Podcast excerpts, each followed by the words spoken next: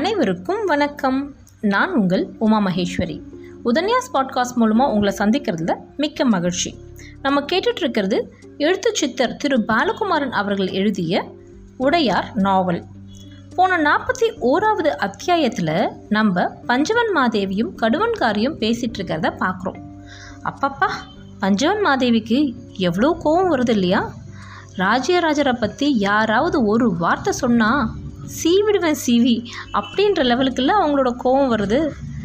இது வரைக்கும் ரொம்ப அன்பாக இருந்த பஞ்சவன் மாதேவியை இந்த மா இந்த முறை நம்ம ரொம்ப கோவப்படுற மாதிரி நம்ம பார்த்துருக்கோம்.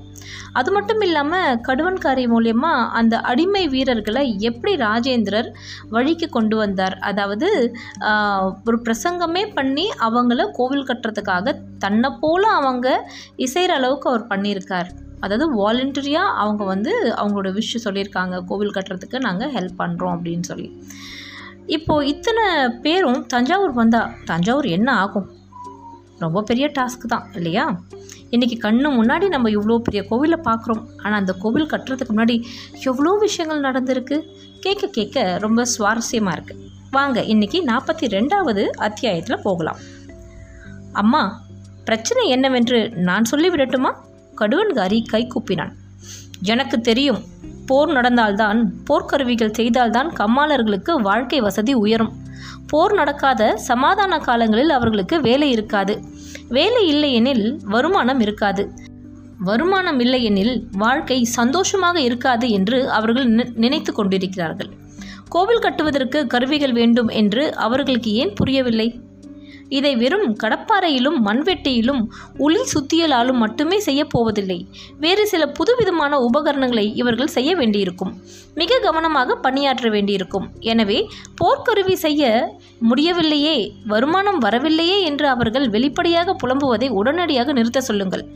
தஞ்சை தரணிக்கு அருகே இருந்து கொண்டு ஒரு கூட்டம் மன்னருடைய நடவடிக்கைகளை எதிர்த்து புலம்பினால் அது மக்களிடையே வேறு விதமான விளைவை உண்டாக்கும்.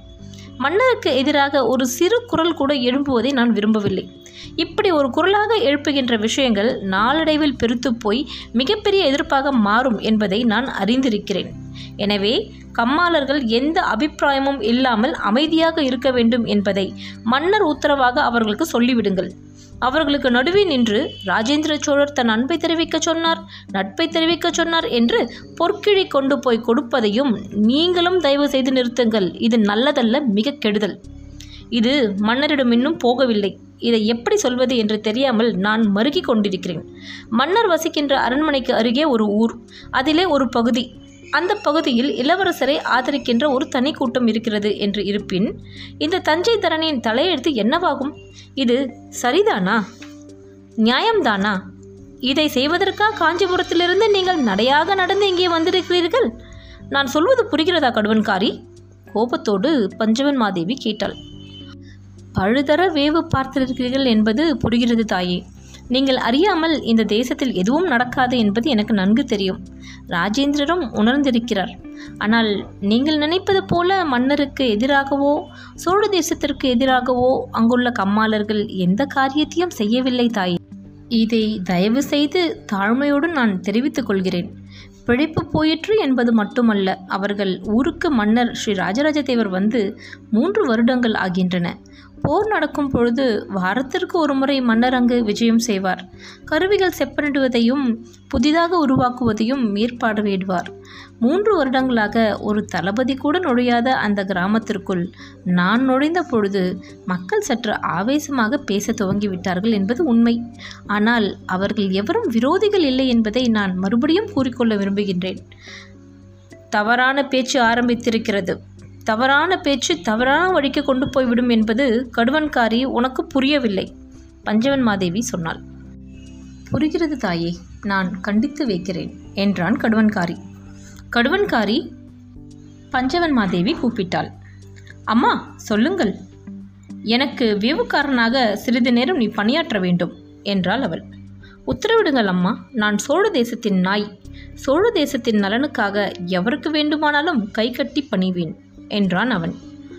ராஜேந்திர சோழனின் தனிப்படை தளபதியான உன்னை நான் வேலை வாங்குவது நல்லதல்ல. இருப்பினும் எனக்கு வேறு வழி தெரியவில்லை. என்னுடைய ஆட்களை அனுப்பினால் அது சரியாக வராது.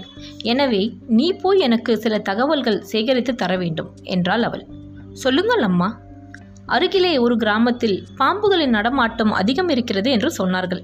அந்த கிராமத்தை சுற்றி பார்த்துவிட்டு வர வேண்டும். அங்கிருந்து ஒரு கூடை மண் அள்ளி கொண்டு வர வேண்டும். அந்த மண் கோவில் கட்டுவதற்கு உபயோகம் ஆகும் என்று ராஜராஜ பெருந்தச்சர் சொல்கிறார். அப்படி அந்த மண் உபயோகம் என்றால் அங்கிருந்து அந்த கிராம மக்களை குடிபெயர செய்து வேறு ஒரு இடத்தில் வீடு கட்டி கொடுத்து குடியேற வைக்க வேண்டியிருக்கும். அந்த வேளாளர்கள் அதற்கு ஒத்துக்கொள்வார்களா என்று தெரியவில்லை. யார் சொன்னால் அவர்கள் இதை செய்வார்கள் என்பதை எனக்கு கண்டுபிடித்து சொல்ல வேண்டும். அந்த மக்கள் என்ன விதமாக எதிர்ப்பார்கள் என்று அவர்களிடம் பேசி எனக்கு தகவல் தெரிவிக்க வேண்டும். இப்பொழுது கண்முன் நிற்கின்ற உடனடியான பிரச்சினை அந்த மண் வேண்டுமென்று பெருந்தச்சர் உத்தரவிட்டு விட்டால் அது எப்படியாவது மக்களுக்கு தெரிந்துவிடும். தங்களை கிராமம் விட்டு அனுப்பப் போகிறார்கள் என்று சொன்னால் மக்கள் எதிர்ப்பு தெரிவிப்பார்கள். மக்கள் எதிர்ப்பு தெரிவித்தால் அது நல்லதல்ல. கோவில் கட்ட ஆரம்பிக்கும் பொழுதே இப்படி ஒரு எதிர்முழக்கம் வரக்கூடாது என்று நான் விரும்புகிறேன். மிக சமாதானமாக பேசி மிக உயர்ந்த இந்த காரியத்தில் அவர்களது பங்கினை சொல்லி அவர்களை அப்புறப்படுத்துவது எப்படி என்பதை நான் யோசிக்க வேண்டும். அதற்கான வழிமுறைகளை நீ கண்டறிந்து எனக்கு சொல்ல வேண்டும் என்றாள் அவள். நிச்சயம் செய்கிறேன் தாயே என்றான் கடுவன்காரி. ராஜேந்திரன் தருகின்ற பண முடிப்புகள் தவிர்த்து இதற்காக உனக்கு தக்க சன்மானம் வழங்கப்படும் என்றாள் அவள். நான் வாங்கிக் கொள்ள மாட்டேன் அம்மா கடுவன்காரி கூறினான். ஏன்? ராஜேந்திர சோழர் எனக்கு கட்டளையிட்டிருக்கிறார். அன்னை பஞ்சவன் மாதேவி ஏதேனும் வேலை கொடுத்தால் அங்கேயே தங்கி செய்து முடித்துவிட்டு பிறகு வந்தால் போதும் என்று உ- எனக்கு உத்தரவாகி இருக்கிறது என்றான் அவன். அடடா ராஜேந்திர சோழன் என்னையும் வேவு பார்க்க ஆள் அனுப்பியிருக்கிறானா? என்றாள் பஞ்சவன் மாதேவி. ஏன் தாயே இப்படி பேசுகிறீர்கள்? உங்களை வேவு பார்த்து எனக்கு என்ன ஆகப் போகிறது? கடுவன்காரி பணிவுடன் கேட்டான். ஹம் இது அரசியலில் சகஜம்தான். தந்தை மகனை வெவு பார்ப்பதும் மகன் தந்தையை வெவு பார்ப்பதும் சாதாரண விஷயம்தான். இது குறித்து எனக்கு எந்த கவலையும் இல்லை. என்னை பற்றிய செய்திகளையும் நீ அவ்வப்பொழுது திருவற்றியூருக்கோ காஞ்சிபுரத்திற்கோ அனுப்பி கொண்டிருக்கலாம். ராஜராஜியும் அதற்காகத்தானே எனக்கு அருகே நியமிக்கப்பட்டிருக்கிறாள் என்று பஞ்சவன் மாதேவி சிரித்தபடி சொல்ல அதுவரை இறுகின முகத்தோடு இருந்த கடுவன்காரியும் வாய் விட்டு சிரித்தான். தாயே உங்களைப் போல ஒருவர் அரசருக்கு அருகே இருக்கும் பொழுது அரசரை யாரும் எதுவும் செய்ய முடியாது என்றான் இல்லை அந்த கர்வம் எனக்கில்லை. அப்படி செய்து விட்டார்கள் என்று ஒரு சின்ன வழி வேதனை தோல்வி மனப்பான்மை எனக்கு வந்துவிட்டது கடுவன்காரி. இன்னும் காவலை பலப்படுத்த வேண்டும். அதே நேரம் மக்கள் நெருங்கி வருவதையும் தடுக்காதிருக்க வேண்டும். பாண்டிய நாட்டு ஆபத்துதவிகள் அதிகமாகி விட்டார்கள். உள்ளுக்குள்ளே ஊடுருவி விட்டார்கள் என்று நானும் கேள்விப்பட்டேன். எப்படி கண்டுபிடிப்பது என்று எனக்கு தெரியவில்லை என்றாள் அவள். அம்மா அதற்கு நான் உதவியாக இருக்கிறேன். நீங்கள் கட்டளையிட்டால் ராஜேந்திரருக்கு செய்தி அனுப்பி வருகின்ற இந்த படையோடு பாண்டிய நாட்டு ஆபத்துதவிகளை கண்டுபிடிக்கின்ற ஒற்றர் படையும் நான் ராஜேந்திரரை அனுப்ப சொல்கிறேன் என்றான் கடுவன்காரி. புரியவில்லை கடுவன்காரி. பஞ்சவன் மாதேவி முகம் சுருக்கி கேட்டாள். சோழ தேசத்து ஆளாக வராது கல் தூக்குகின்ற கூலி ஆட்களாக அண்டை நாட்டு படை வீரர்களாக அடிமைகளாக பிடித்து வைக்கப்பட்டிருப்பவர்களாக சோழ ஒற்றர் படையினர் பத்து பேர் அந்த கூட்டத்தோடு வருவார்கள். தாங்கள் அதிகம் பாதிக்கப்பட்டதாய் நடிப்பார்கள். அண்டை நாட்டு ஆபத்துதவிகளை புகழ்ந்து பேசுவார்கள். அதன் மூலம் பாண்டிய நாட்டு ஆபத்துதவிகளுக்கு வலை விரிப்பார்கள். இது செய்யலாமா என்று யோசித்து சொல்லுங்கள். நான் விரிவாய் இளவரசருக்கு செய்தி அனுப்புகிறேன். கடுவன்காரி பணிவோடு சொன்னான். பஞ்சவன் மாதேவி தலைக்கு மேல் படர்ந்திருந்த மாதுளைச் செடியை மெல்ல வருடி கொடுத்தாள். இலையை கிள்ளி முகர்ந்து பார்த்தாள். இதமான இனிப்பு வாசனை அடித்தது. அனுப்ப சொல். அந்த பத்து பேர் யாரென்று எனக்கு தெரிய வேண்டும். அவர்கள் தனியே என்னை வந்து பார்க்க வேண்டும். பாண்டிய நாட்டு ஆபத்துதவிகளை தடுப்பதற்காக வருகின்ற ஒற்றர்களை கூலி ஆட்களோடு கலந்து அனுப்ப சொல். நான் வேறு வழியிலும் முயற்சிக்கிறேன் என்பதையும் தெரிவி என்றாள் பஞ்சவன் மாதேவி. வேறு ஏதும் வேலைகள் உண்டா தாயே? கடுவன்காரி கைகூப்பினான் இடுப்பு மறைப்பிலிருந்து முப்பது பொற்காசுகள் கொண்ட பையை எடுத்து கடுவன்காரியுடன் பஞ்சவன் மாதேவி நீட்டினாள். இது முதல் தொகை. அடிக்கடி இவ்விதம் தரப்படும். கடுவன்காரிக்கு குடும்பமில்லை என்று அறிகிறேன். இருப்பினும் நீ சந்தோஷமாக இருப்பதற்கான செலவுகள் அனைத்தும் சோழ அரண்மனை கவனித்துக் கொள்ளும். போகலாம் என்று உத்தரவிட்டாள்.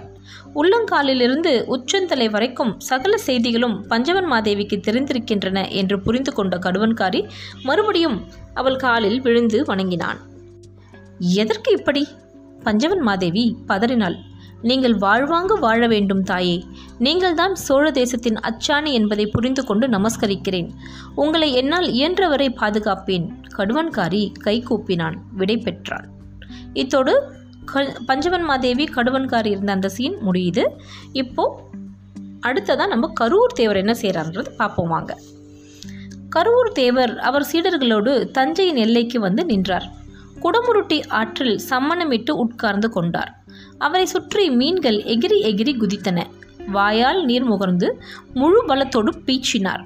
வாய் முழுவதும் நீர் வைத்துக்கொண்டு கண்களை நீரால் அடித்து கொண்டார். நீருக்குள் வயிறை எக்கி எக்கி அழுத்தினார். கரை ஏறி புதர் மறைவில் அமர்ந்து கொண்டார். வயிறு சுத்தம் செய்தார். மறுபடியும் ஆற்றில் இறங்கி இடுப்பளவு ஜலத்தில் உட்கார்ந்து மூச்சை அடக்கி ஆசனவாய் வழியே காற்றை இழுத்தார். வேகமாய் ஓடுகின்ற ஆற்று நீர் குதம் வழியே குடலுக்கு போயிற்று. குடல் முழுவதும் நீர் நிரம்பிய பின்னர் வேறொரு புதர் மறைவுக்கு சென்றார். மூச்சு மாற்றி வயிறு எக்கி எக்கி நீரை வெளியே பீச்சினார். குடலும் ஆசனவாயும் துணி போட்டு துடைத்தது போல சுத்தமாயிற்று. ஆற்றின் நடுமையத்திற்கு போய் முங்கி குளித்தார். கரையேறி உடம்பு துவட்டி கொண்டார். அவரது சீடர்கள் கொய்யா பழங்களையும் வாழைப்பழங்களையும் அவருக்கு சிறு துண்டுகளாக நறுக்கி வைத்து உண்ண கொடுத்தார்கள். நீங்களும் ஏதாவது பழங்கள் எடுத்து சாப்பிடுங்கள். துக்க செய்தி வரப்போகிறது. தகனம் நடக்க இரண்டு நாட்கள் ஆகும். எதுவும் சாப்பிட முடியாது. சொல்லிவிட்டு கரூர் தேவர் மேற்கு பார்த்து ஜபம் செய்ய உட்கார்ந்தார். அவர் சீடர்கள் அவரைப் போலவே குடல் சித்தம் செய்து கொண்டார்கள். பழங்கள் எடுத்துக்கொண்டார்கள் கரூர் தேவர் தஞ்சையை நோக்கி போகிற பொழுது ஐயாறு தஞ்சை ராஜப்பாட்டையில் ஒரு பெரிய குதிரைப்படை அவரை தாண்டி போயிற்று. செம்பியன் மாதேவி இறந்து விட்டார்கள் தெரியுமா? கரூர் தேவர் சீடர்களிடம் பேச அவர்கள் மௌனமாக கேட்டுக்கொண்டார்கள். இத்துடன் இந்த நாற்பத்தி ரெண்டாவது அத்தியாயம் இங்கு முடிவடைகிறது. இந்த நாற்பத்தி ரெண்டாவது அத்தியாயத்தில் பஞ்சவன் மாதேவி எந்த அளவுக்கு நுணுக்கமாக பல விஷயங்களை யோசிக்கிறாங்க. சரி ராஜாவோட ஒரு ஒய்ஃபு நம்ம வந்து அரண் அந்த புறத்தில் ஜாலியாக இருக்கலாம் அப்படின்றத தாண்டி பஞ்சவன் மாதேவி வந்து அந்த ராஜாங்கத்தோட ஒரு முதுகெலும்பாக இருக்கிறாங்க அப்படிங்கிறது நமக்கு புரியுது. ராஜா மட்டும் இல்லை இனி சுற்றி ராஜாவை சுற்றி நடக்கிற விஷயங்கள்லாம் அவங்க தான் கவனிச்சிட்ருக்காங்க அவங்களும் கவனிச்சிட்ருக்காங்க அப்படி தான் சொல்லணும். ஏன்னா இங்கே எல்லாருமே வேவு பார்த்துக்கிட்டு இருக்காங்கன்னு தெரியுது. யார் யாருக்காக வேலை பண்ணுறாங்கன்னு தெரிஞ்சுக்கிறது ரொம்ப கஷ்டம் போல இருக்குது இனி போக போக என்ன நடக்குதுன்னு நம்ம அடுத்தடுத்த அத்தியாயங்களில் பார்க்கலாம். அதுவரை உங்களிடமிருந்து நான் விடைபெறுகிறேன். நன்றி வணக்கம்.